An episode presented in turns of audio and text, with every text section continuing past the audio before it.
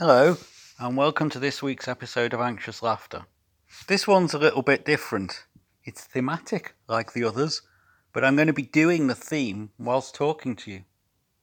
Right now, I'm talking to you from here in London. But throughout the podcast, I'm going to be going somewhere. So today, we're going to be talking about travel.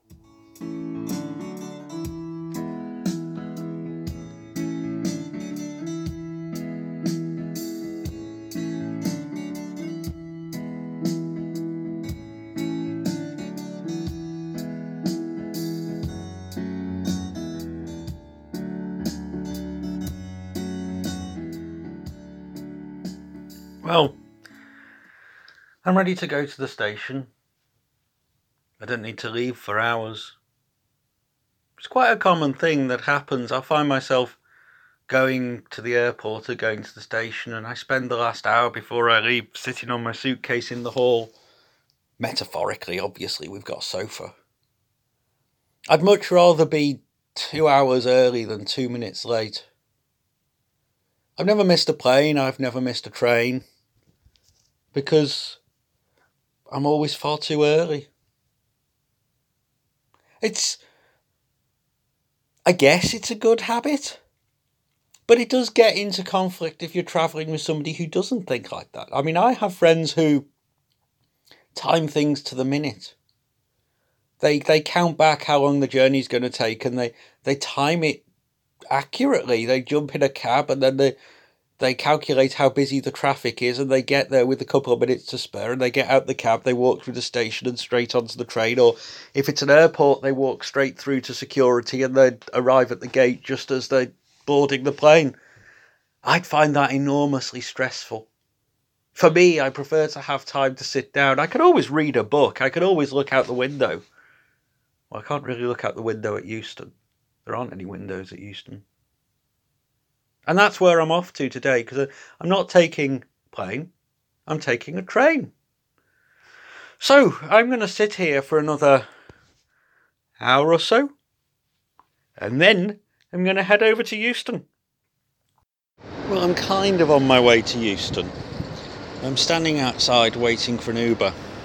It's come to something when we think that 11 minutes is a long time to wait for a car. But you know, the driver accepted my booking, but is 15 minutes away.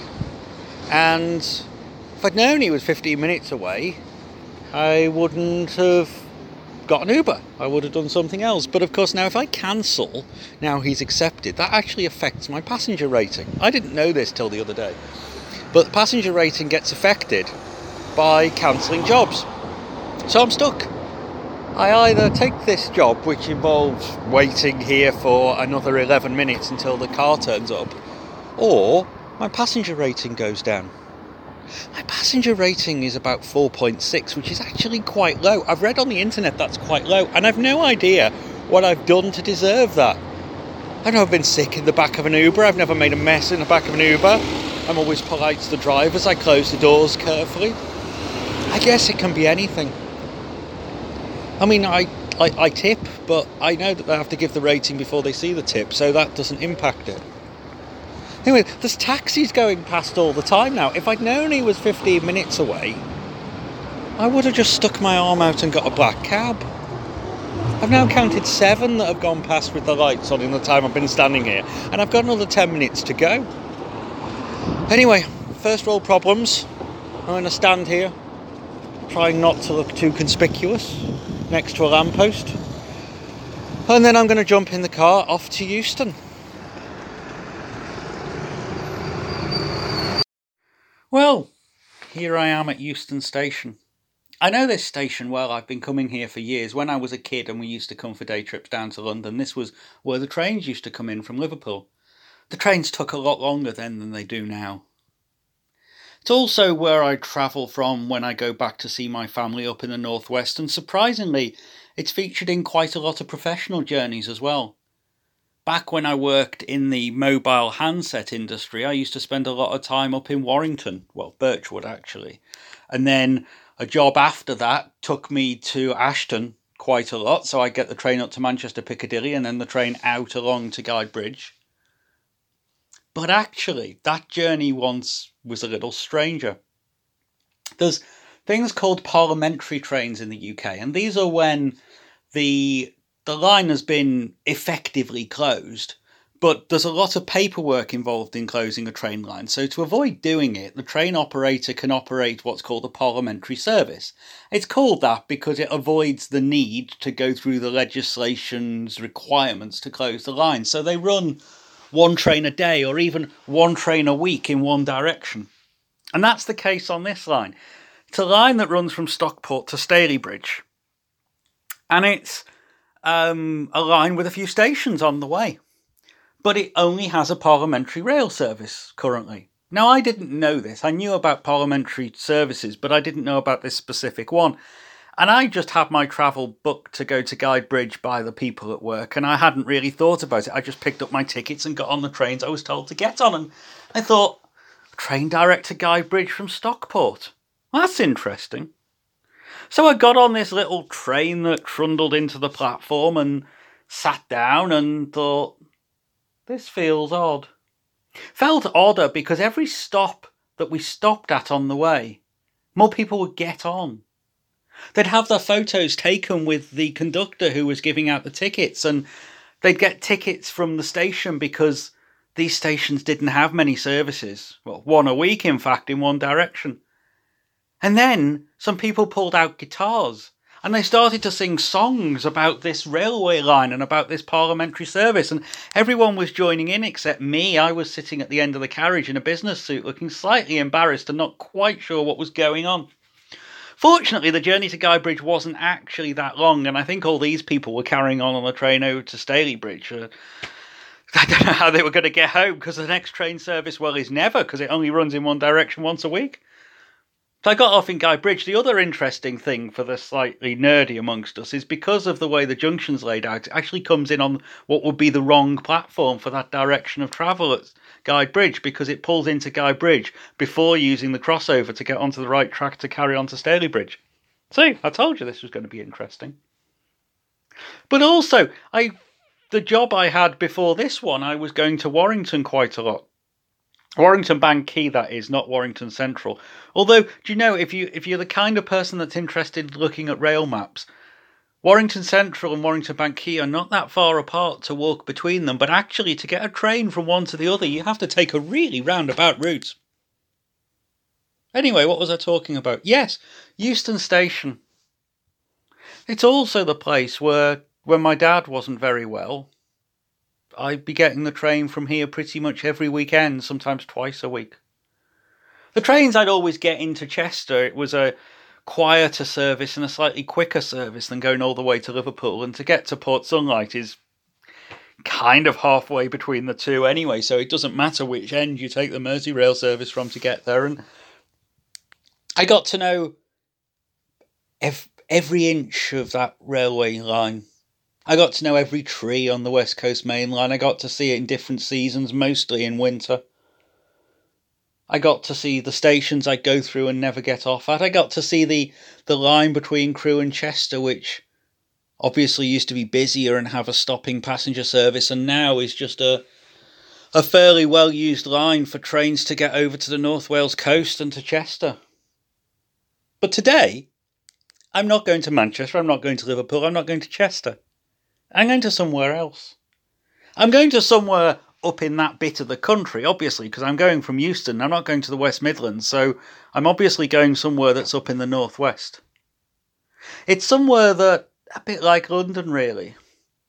It holds memories for me. I probably went there as often as I went to London as a kid, actually. Very different to London, though. Very, very different. I hate this bit. So the train's up on the board, but it doesn't have a platform.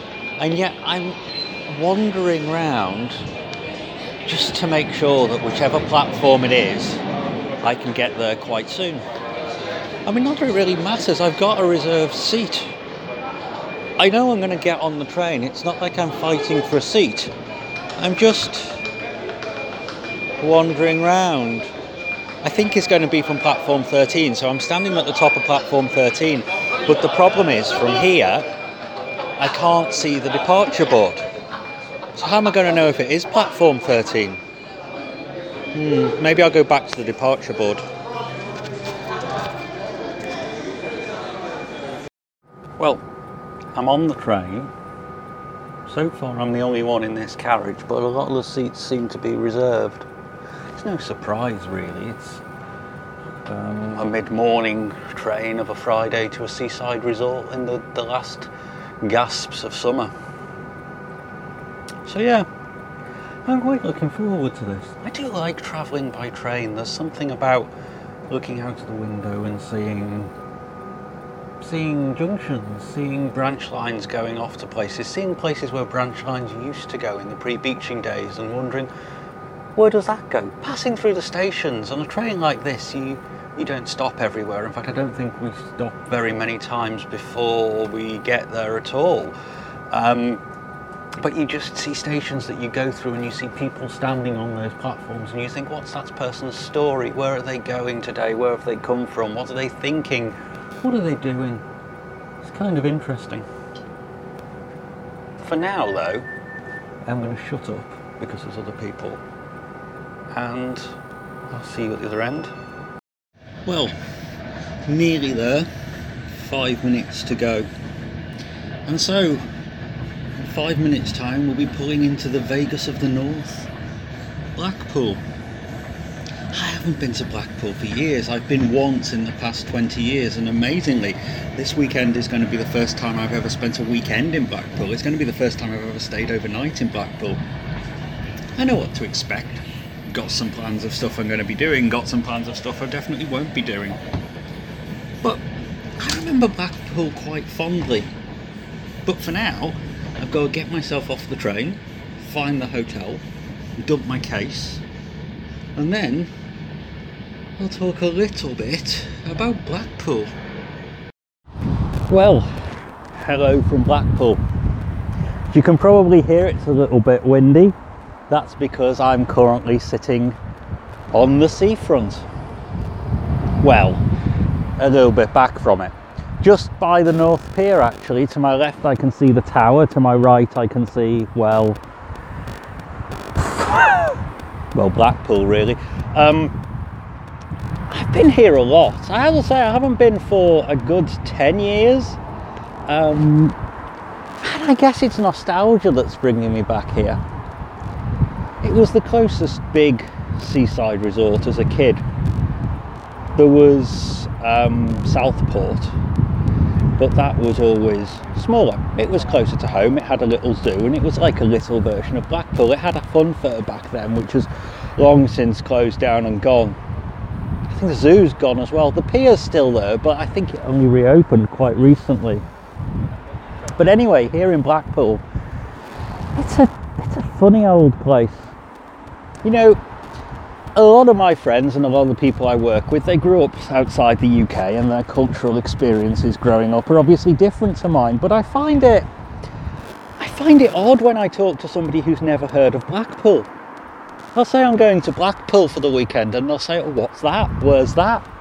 I mean, I don't know whether it's the fact that I came here so often as a kid or whether the fact that you just grow up with Blackpool in your consciousness growing up in the UK, but I find it hard to contemplate what it would be like never to have heard of Blackpool.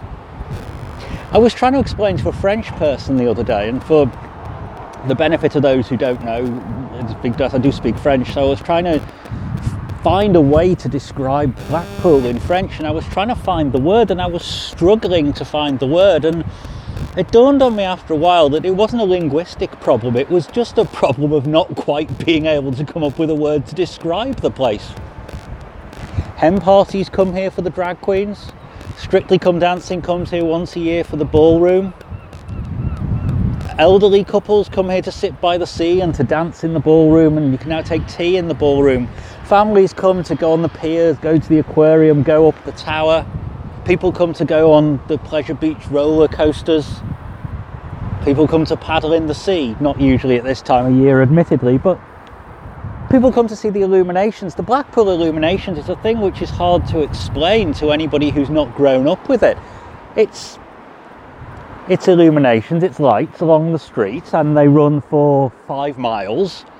Um, and when I was growing up, I seem to remember that most of the illuminations were in the shapes of the heads of people who were in Coronation Street. I don't think those ones are still here, but there are some similar ones still here.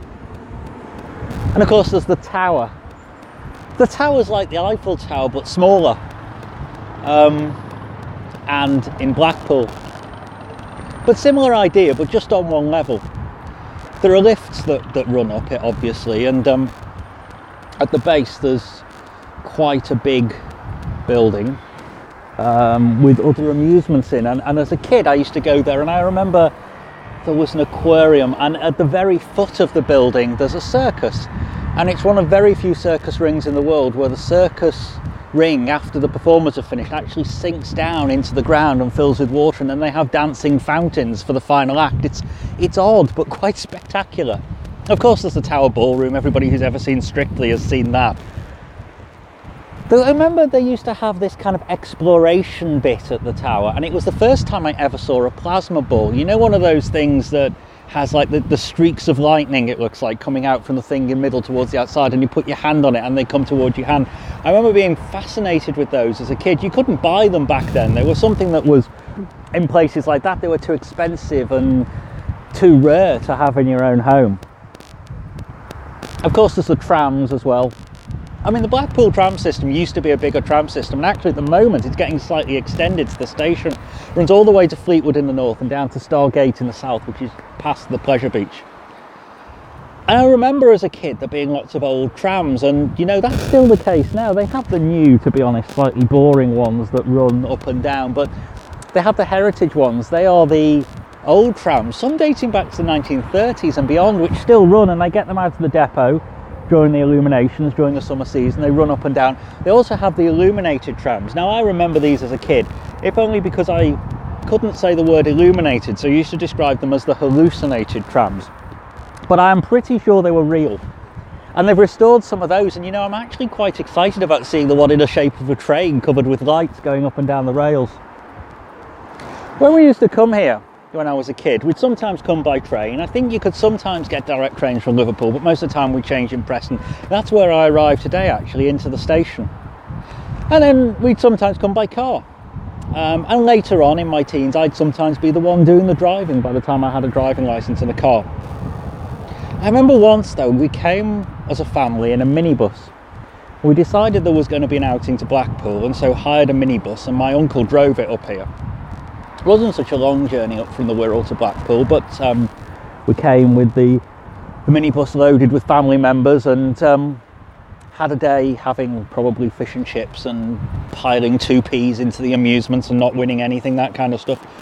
And then it came time to go to the lights. Now, the lights run, as I say, for five miles um, from down south of the Pleasure Beach, quite a little bit of the way up the coast, and then you turn off and go back to the motorway. And we were in the, the the minibus, and it wasn't the greatest um, vehicle for it, given that most of the lights hang above the road. So you could see out the side. So by the time you get up to the far end and you have the big tableau, that's quite cool. But for most of it, you're staring, well, at people in other cars either side of you. And, you know, there's two things I remember about that journey, and neither of them are anything to do with the illuminations. One of them was that we just got turned on just by down by Starr Gate. We just turned into the illuminations, and then one of my young cousins announced that he needed the loo. And so we spent the whole time through the illuminations trying to work out a discreet way for my young cousin to go to the loo. It's not an easy problem to solve in a minibus when you don't have any bottles and you're driving very slowly through the illuminations. Now, through the illuminations, the traffic moves deliberately slowly it's not a road you drive along for anything other than the illuminations. It's quite a slow drive. And we would have been completely distracted by that had it not also been for the fact that just as we turned into the queue of traffic for the illuminations, the petrol light came on on the minibus. And so we didn't spend our time particularly watching the lights out the window or watching the trams going past. We spent quite a lot of our time watching the petrol light. I don't know what we thought it was going to do, and just hoping that we didn't break down in the middle of the lights because that wouldn't be great. So yeah, I'm back up here again. Um, just more people. My other half's arriving this evening, and we've got more friends arriving tomorrow. I'm planning to walk through the lights this year, which is something I've never actually done. Be quite an interesting experience. I imagine I will take an awful lot of photos. You know, I'm going to go for a wander this afternoon before anyone else arrives here. I need to go and find lunch, and I'll probably wander down towards the tower and see what's around there. I mean, I kind of know what's around there, but go for a wander. I'm not interested in the pleasure beach though. I was interested in some aspects of it as a kid. I was always interested in the engineering aspects of fairground rides more than I was the thrill of them. For me, it was about looking at how they work and then trying to reproduce that in Lego when I got home. You know, I really, I really tried for years to reproduce a roller coaster in Lego. Now I believe they now do the bits to allow you to do them, but back then they couldn't. I got quite a lot of other rides. I could never really do a carousel because it's quite hard to make round things out of Lego because it's all cuboid. I did manage to make a travelling funfair once. I built everything on the back of trucks with wheels on and it all folded up and unfolded. That was kind of cool. But yeah, I used to watch the roller coasters and think about how they worked. Uh, there was a ride I did quite enjoy. I used to go on a lot as a kid. It's the Alice in Wonderland ride. It has the most annoying music and the most terrible animatronics. Um, but what used to amuse me about it was it went through these caves which were decorated with scenes from Alice in Wonderland lit up with ultraviolet. So it's all very spectacular and it would then the cars would then go out and travel through a cafe area. And there was also the river caves and they would also travel through the same cafe area. And there was a cafe that you could sit in and within that area you'd see people on the rides going past and that fascinated me. It was one of my main inspirations many years later when roller coaster tycoon came out. I used to play that quite a lot. I've kind of gone off it recently, but I used to play it quite a lot and I used to be fascinated by how the rides wove their way through each other rather than actually doing the things you could do in the later versions where you'd watch camera footage as if you were on the ride and see how thrilling it was. It's much more interested in the engineering. I have been on a roller coaster in Blackpool Pleasure Beach actually. I've been on one called the Revolution, which is literally just one loop the loop of a roller coaster. And the car gets fired, it goes around the loop the loop, it goes the other way, then it comes back and does it again. And I went on that, and um, it's the only ever time I've been on a supposedly thrill roller coaster. I've been on the little kids ones, you know, the ones in the shape of a caterpillar that just go round in a figure of eight a bit. But it was many years ago, it's probably 30 years ago that I went on the Revolution, and to be honest, I remember finding it interesting, but not thrilling. I didn't have a sense of fear, I didn't have a sense of excitement, I just had a sense of, oh, this is interesting, we're going on this thing not something I'd ever do again. I'm not frightened of roller coasters. I just don't see the point in them. Maybe I've just watched too many of those videos on YouTube of things going wrong. But I don't think so because I'm not actually afraid. The one at Blackpool, which I find real. Oh, sorry, there's a tram going past me right now. This is great for a podcast, isn't it? You can hear the tram but not see it. It's one of the boring new ones. It's not worth taking a photo of. There was a anyway. There's a roller coaster called the Avalanche, and it's it's a roller coaster. I don't know how many of these there are in the world, but the the cars actually come off the tracks and go down like a toboggan run thing on wheels, and then rejoin the tracks at the bottom. And the thing that troubles me about this, and I know a fair amount of physics, is you look at the tracks where the wheels go. They don't always go in the same place. Sometimes they go further up, sometimes they go further down, and that makes me think, could that come off? I mean, it's been going as long as I've been coming here. It's probably been going 40 years and it hasn't so far. So I admit it's highly unlikely anytime soon that it'll come off. But it still concerns me. Anyway, I'm up in Blackpool. I've no idea why I'm recording this bit outside. I mean, it's quite a nice day and I'm sitting here by the sea, but um, it's just noisy. So, I'm going to go and find some lunch. And so I did. Very nice it was too.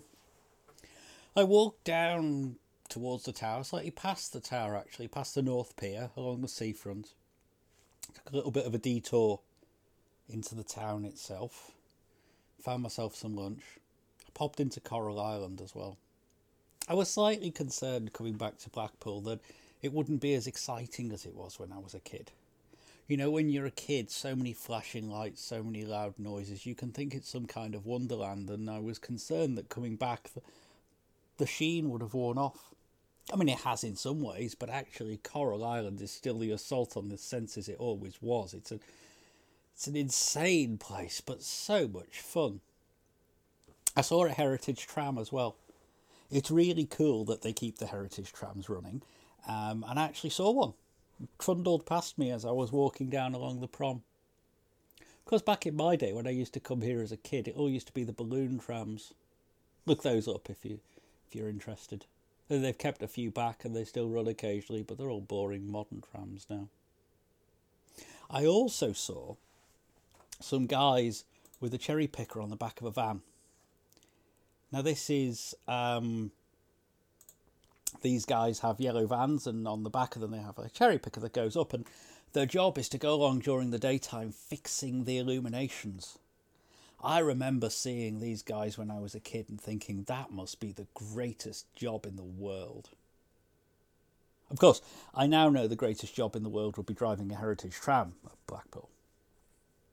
I also took a bit of a detour back from the seafront it's very easy just to go to Blackpool and see the seafront. Um, but I went for a wander around the town. You know, it's easy to forget that what you think of is the tower, the piers, the prom, but there's actually a, a fully functioning town there. So I went for a bit of a walk up through the shopping centre, up through the streets. It's the same stores you see everywhere. It's the same high street you see everywhere. There's a Starbucks and a Costa and one of those trendy ice cream places that seems to have popped up everywhere. Never saw that side of the town when I was a kid. I remember there was something about Woolworths being open on a Sunday because it was in a seaside resort, and so there was some special dispensation from Sunday trading laws, but I'm not sure whether I've made that up. Well, Blackpool isn't the only place I used to come to on holiday as a kid. Holidays for me started in North Wales. It's a little town called Caerwys. It's about halfway between Denbigh and Mold, just off the main road that connects the two, and my dad's sister had a holiday caravan there. Still does, actually. In fact, most of that side of the family and their friends seem to have holiday caravans in this um, caravan park called Caerwys Castle. It wasn't a real medieval Welsh castle, it was some caravans up a steep hill on the side of the road, but it was cool, it was a great place to go. The atmosphere was so welcoming. My dad's sister and her husband, my uncle, used to go every weekend during the summer season, and sometimes they'd arrange to pick us up on the Friday night, and we'd go and spend the weekend with them, and then we come back on the Sunday, and it it was so lovely to be there. It was so much fun. We used to um, spend the daytimes going for walks, just playing on the swings at the caravan site, or going to see relatives who lived locally at the top of the mountain. We used to go walking around the quarry, and we used to find other places. One place we often used to go for a walk was round a huge lake. Maybe it was a reservoir. Anyway, it looked like a lake. We used to go walking round, and it was quite a hike. I remember once I was ahead with my uncle Stan. We were kind of messing round, running up and down the shore and onto the road, and trying to dodge the water. And um, Stan didn't do so brilliantly at the latter. He went pretty much waist deep into the mud managed to haul himself out and start walking back towards my dad and my auntie Bob, who were catching us up. And um, I remember Bob telling me later she thought it was me and Stan walking towards her, but then said it can't be because Stan was wearing light coloured trousers and that guy's got dark coloured trousers on. He had to sit on plastic bags in the car to drive us back to the caravan. Another place we used to go walking all the time was up, up to the, the TV transmission mast up on the hill. I've no idea what the mast's actually called or what the hill's actually called. I just know it as the Mast Hill. It's quite a walk up there, but it's quite nice up there. There's nothing but green rolling valleys and sheep and rocks. Very peaceful. In fact, that's where we scattered my dad's ashes. It was the year to the day after he died with a friend and my dad's sister. We we drove up there and scattered his ashes in the valley always imagine that ashes scattering is going to be some wonderful moment, and it is psychologically and emotionally. But um, physically it's quite a disappointing moment. You know, you just chuck the ashes and they blow in the wind, and that's it, really. They're gone. Went back down to Bob's caravan, had a glass of champagne, and toasted him. I think he'd like to be up there. Back at the caravan site in happier times, we used to go down every Saturday night to the club. The club was a social club for those staying on the site, and it was down at the bottom of a very steep hill. Um, it had a swimming pool, which I never saw operational. There was a metal bridge across the swimming pool that you had to walk across to get into the club, but I never saw the pool full of water. There was a pool table.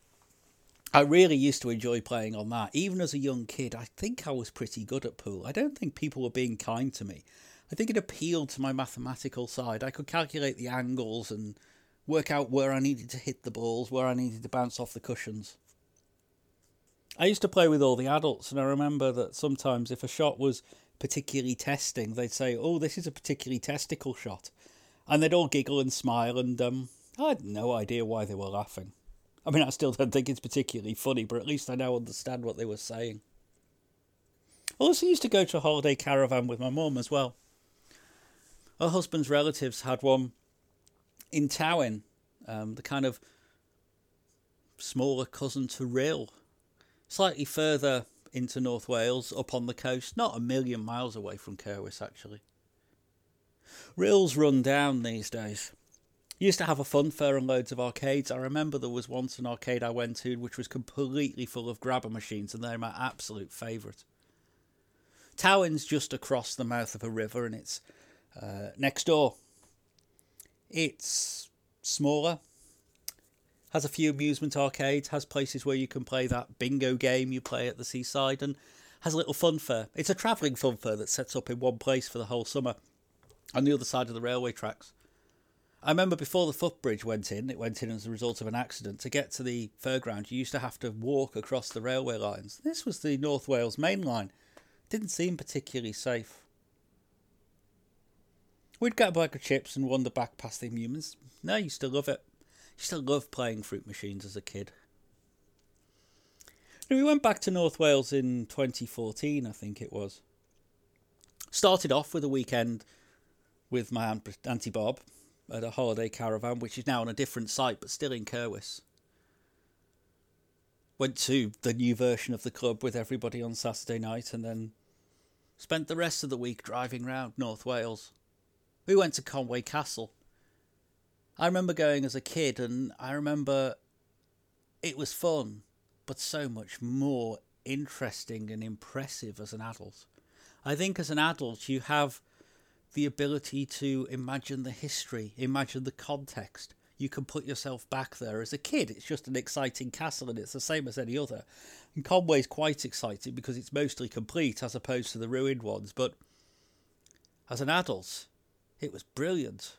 We went to Caernarfon as well, and we went on to Anglesey, we went to Harlech Castle. We ended the week in Porthmadog. Now, I went there for the Festiniog Railway. Why else would you go there? Used to go to the Festiniog Railway a lot as a kid, mostly on coach trips down from the Wirral, and um, I remember it was quite basic the engines were pretty much the same as they are now. I mean, they're all the original ones, but I remember the carriages being wooden things that you'd sit on a bench and trundle along through the countryside, pushing past the trees. Now, there's a couple of things. Firstly, they've opened the second line from Porthmadog right across the country to Caernarfon, which is amazing. They've also put proper carriages on. It's like being on a proper train. You can sit there and eat ice cream and look out the window, and they're heated, and it's like a different experience. Still amazing though. I still love those little steam engines. Wasn't just Festiniog we used to go on coaches as well with my dad. Used to go on coach trips abroad.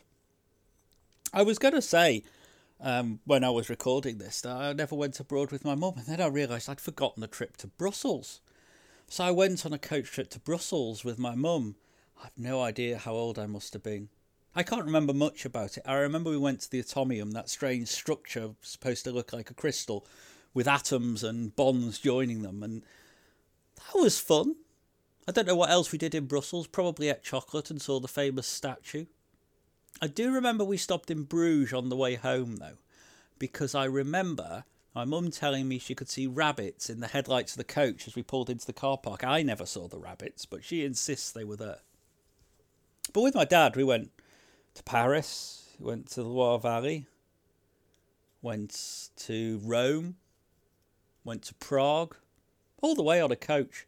Wasn't the most comfortable way to travel, but it is kind of fun, and we got to see interesting places. And um, sometimes we'd sleep on the coach on the way there. Getting all the way to Prague was several days' journey, and we'd drive down to London around the M25 onto the ferry across to continental Europe, and then all the way up through Germany and then down and into the Czech Republic and off to Prague. First time I took a plane was in my twenties. Don't think my mum's never been on a plane. I don't think my dad ever went on one in his life. First planes I took were from Luton up to Liverpool. My granddad wasn't very well at the time, and so um, I used to fly up for the weekend to see him. I'm not sure how much quicker it was than the train, to be honest, by the time you've checked in and got from the airport into town and whatever. But it was exciting to go on a plane. I mean, I did that short hop quite a lot. I mean, only recently we flew from Southend to Liverpool, and I used to have a job which took me to a place just outside Manchester, as I think I mentioned, and used to fly there pretty much every week from London City Airport. That really was quicker than taking the train, though, because I live near London City Airport, and the office was quite close to Manchester Airport at the other end. The first time I went abroad on a plane was also the first time I've been abroad on my own, and the first time I've been on a plane on my own. I got quite a late night flight over to Stockholm. I didn't know at the time I'd go to Stockholm over a hundred times for work in the few years after that. But I arrived in February and the thermometer above the terminal building said it was minus 14. What a welcome.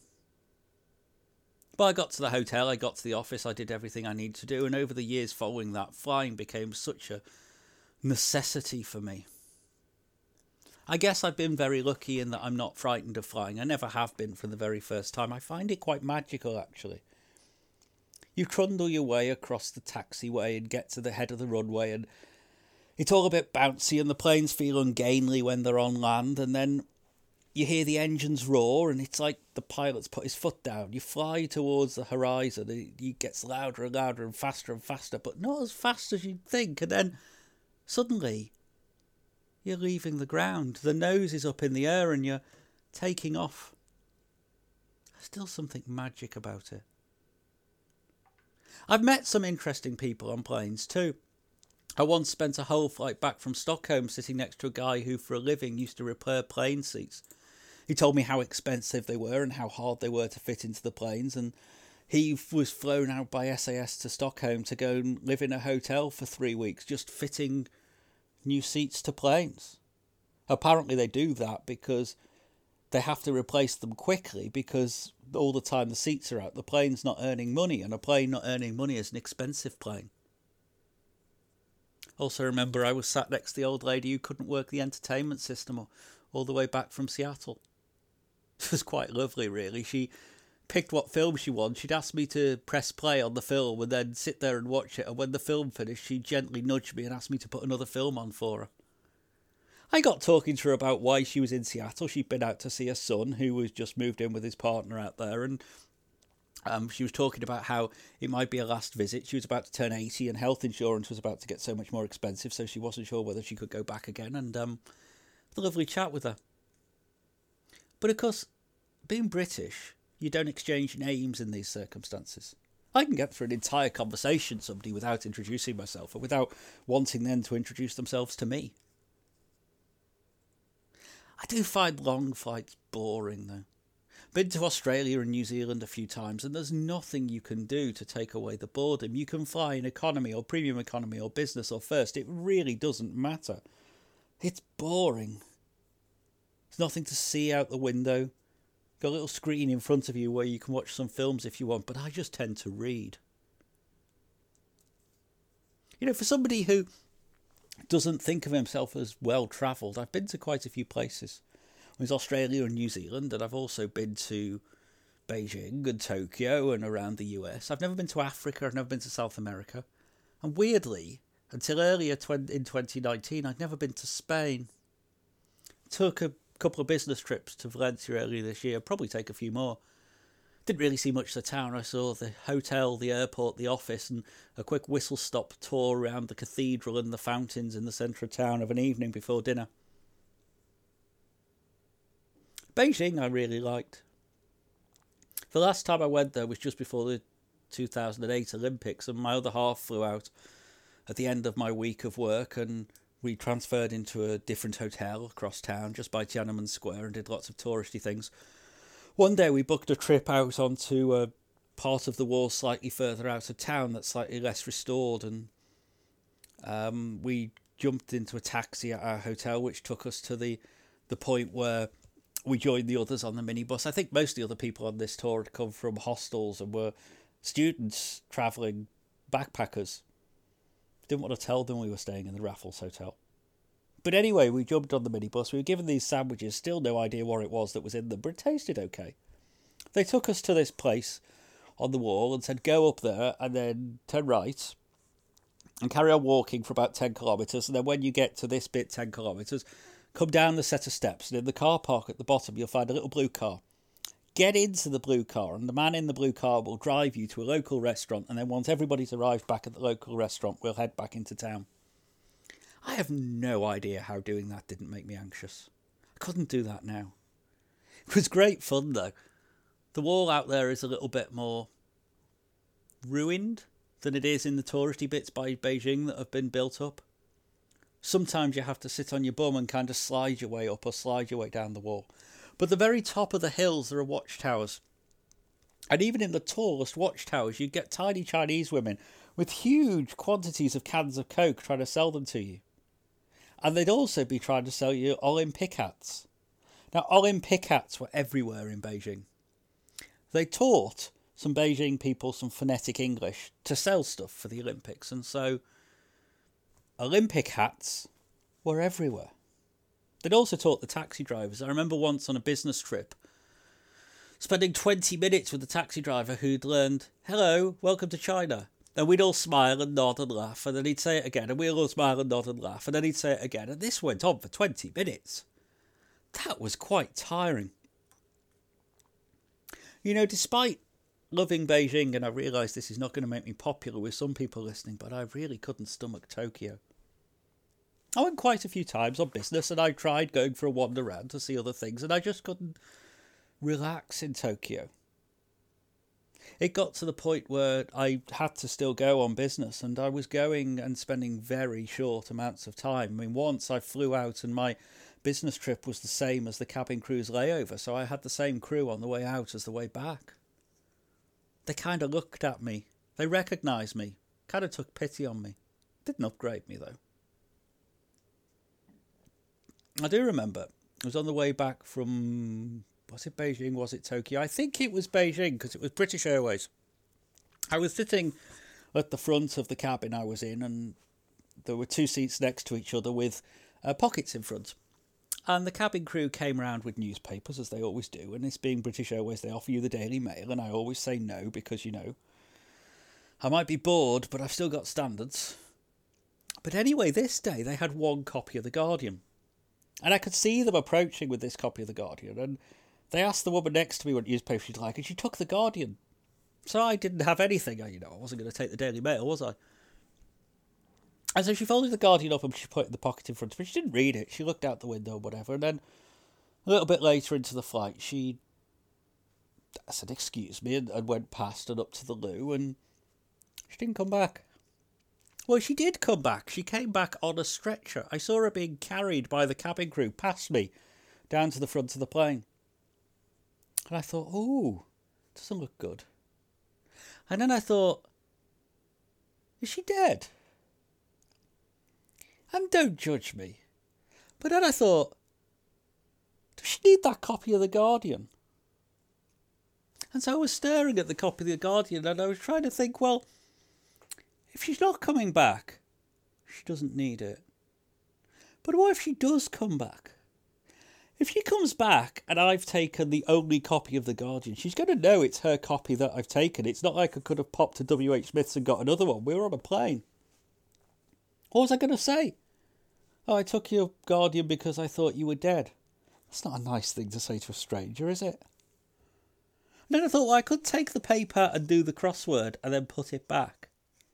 But what if she came back when I was halfway through doing the crossword? I spent the entirety of the flight staring at this newspaper, wondering what to do. By the time it came towards fasten your seatbelts for landing, it was obvious she wasn't coming back to her seat, but there's no way I could do the Guardian crossword in that short amount of time that was left. Never did find out what happened to her. Anyway, travel. Got a lot to say about travel. You know, I realise in this episode I've talked a lot about the logistics of travel and I've talked a lot about travel I've done and things I've seen, but there's another side to it. I haven't talked about how my anxiety feels about travelling. I haven't talked about how anxious I can get, how depressed I can get travelling. That comes next time. This is the first of a two parter. Couple of weeks from now, in the next episode, I'm going to revisit some of this old ground. But I'm going to revisit it from a slightly different angle. Instead of telling you these stories by what I'm doing, I'm going to retell them by telling you what I was thinking.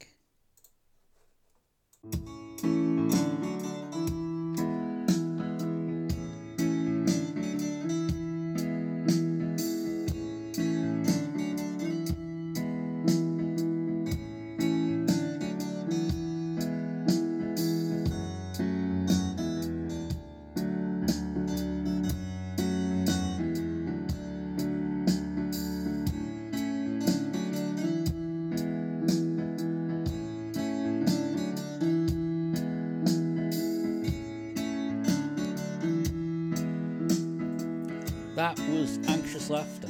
This was written, spoken, recorded by me, Dan McNeil. This episode was recorded in various places, including up in Blackpool, on a train, and in London. Unfortunately, part of this episode had to be re recorded after the fact because there were some problems with the original recording. The content hasn't changed, and it didn't change any of the bits on location. But please forgive it if it doesn't quite sound as flowing as normal.